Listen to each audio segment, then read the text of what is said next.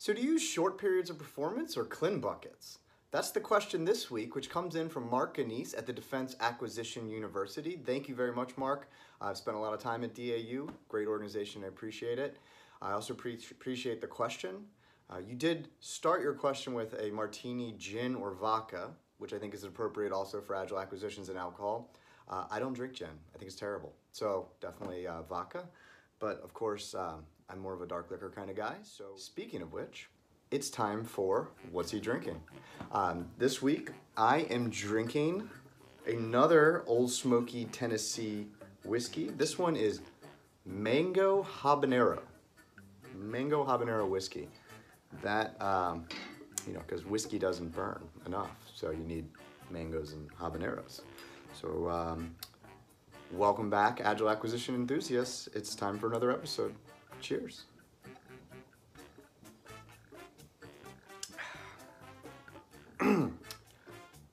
it's good. It's spicy and probably not the best thing to drink while making a video where people need to understand you speak clearly because it's got a little bit of a kick and peppery sort of finish to it. I mean, the mango's there. It's completely sweet, of course, but uh, it, it's, it's spicy. It's kind of like Fireball, but with mangoes and habaneros instead of whatever they put in Fireball. Okay, let's get to it.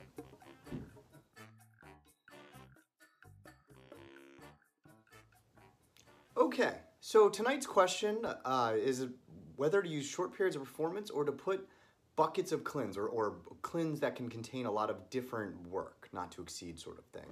Um, so I guess there's two parts to break down, right? Is what are each of these things for those of you who don't know?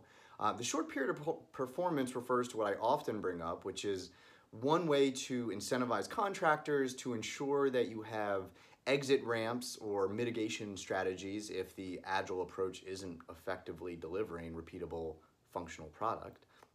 The short periods of performance, I often say six months. Um, there is a downside to the six month period of performance. I've talked about it in other videos and folks have sent this to me and, and maybe I'm doing a whole video just on this challenge. But the challenge that comes from it is on the industry side, it's very difficult to staff in six month periods of performance, especially if you're hiring for a specific project. Uh, a good company owner is always wanting to look to make sure that they have longevity of uh, opportunity for their employees and not just hopefully bring someone on and then have to let them go if the next six months don't go forward. So that's the downside.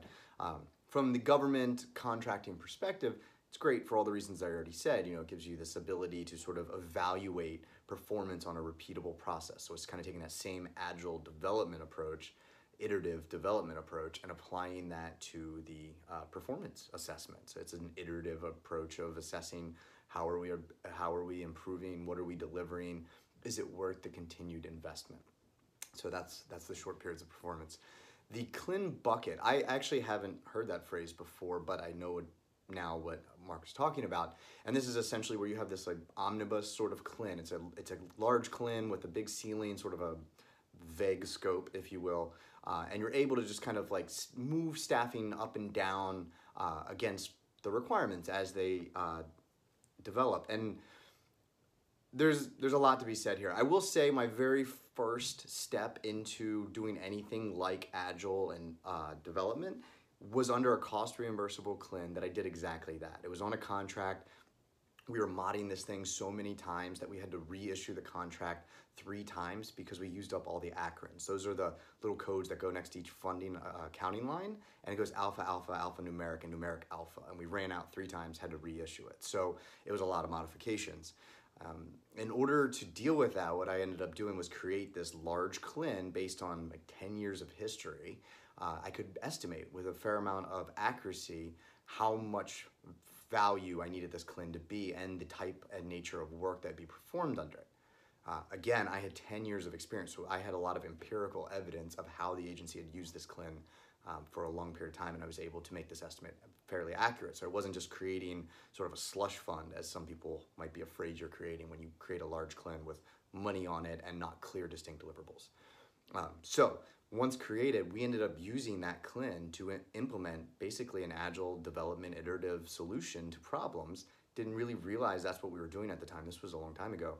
Um, and so it works. Um, there are some risks. Uh, it's one of my concerns is when you attempt to do agile processes without really being explicit about doing the agile process, then you're really at the whim of the program manager to decide how agile the program's going to be because there's not necessarily going to be that scope.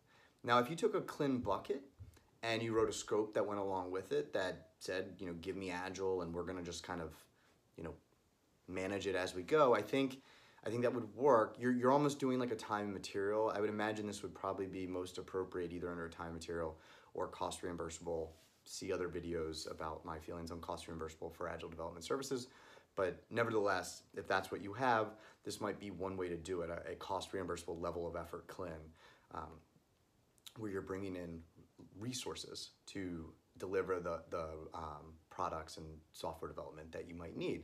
So I think it would work. So to Mark's question, you know, which do you use? Uh, in my personal opinion, I prefer the short periods of performance for the contract incentive management and investment rationale. Uh, I could see if you were going to go lock, stock, and barrel and buy a year's worth of services, you could probably do a year's worth of, you know, kind of level of effort type of CLIN where you kind of manage the requirements as they come in. I think you're not being very clear in your intent, most likely, if you're doing this, and you're not sort of dictating the the tempo and pace because uh, me, I should probably break this down a little bit more and be a little more explicit. My concern would be when set up this way, um, if if it was $100 million was the ceiling of the CLIN, or $10 million, let's say. Uh, if it was $10 million, and you say, okay, well, we're going to start with like one, and we're going to do all the things agile, right? So we're going to start with a team of 10 people, okay? And, you know, let's just say that that burn rate for a year was going to be about $3 million, give or take. And you start adding more requirements. And in response, the contractor's like, well, 10 people aren't enough. I'm at 11, 12. Now we're kind of at the, the largest size team we should have, but we need one more, so it's 13. And next, and you on you seem to unintentionally create the situation where you're growing this team to where it's really no longer an agile team. It's just a bunch of bodies working at a problem because you have all of this potential scope and it's probably going to grow very incrementally over time. Um, now, anything with really good program management and product ownership can be managed. So, you know, if you were very intentional about this is as much work as we'll put to this team. And when it exceeds that, then we will create and stand up a new team. So within that $10 million scope, I now have two agile teams running concurrently and two product owners potentially and a program owner over top of them or something. Um, I could see that working. I just think it, it, it's going to be a, have to be very deliberate. So what, whenever you take things out of documents, you have to replace it with deliberate action, and with that always comes risk of uh, failure to live up with that up to that or transition to new into new owners who don't have the same level of commitment that maybe you did when you created something that was otherwise a good idea. Um, so Mark, I hope that answers your question. Uh, if if you have any other questions, please put them in the comments below. I appreciate everybody's support. Uh, the questions that are coming in are making it a lot easier to make these videos, making it more exciting to me because there's becoming a community around these videos. Uh, that means people are getting value out of it, and that's great. And that's what it's all about. Uh, remember, keep innovating, and uh, until next week, cheers.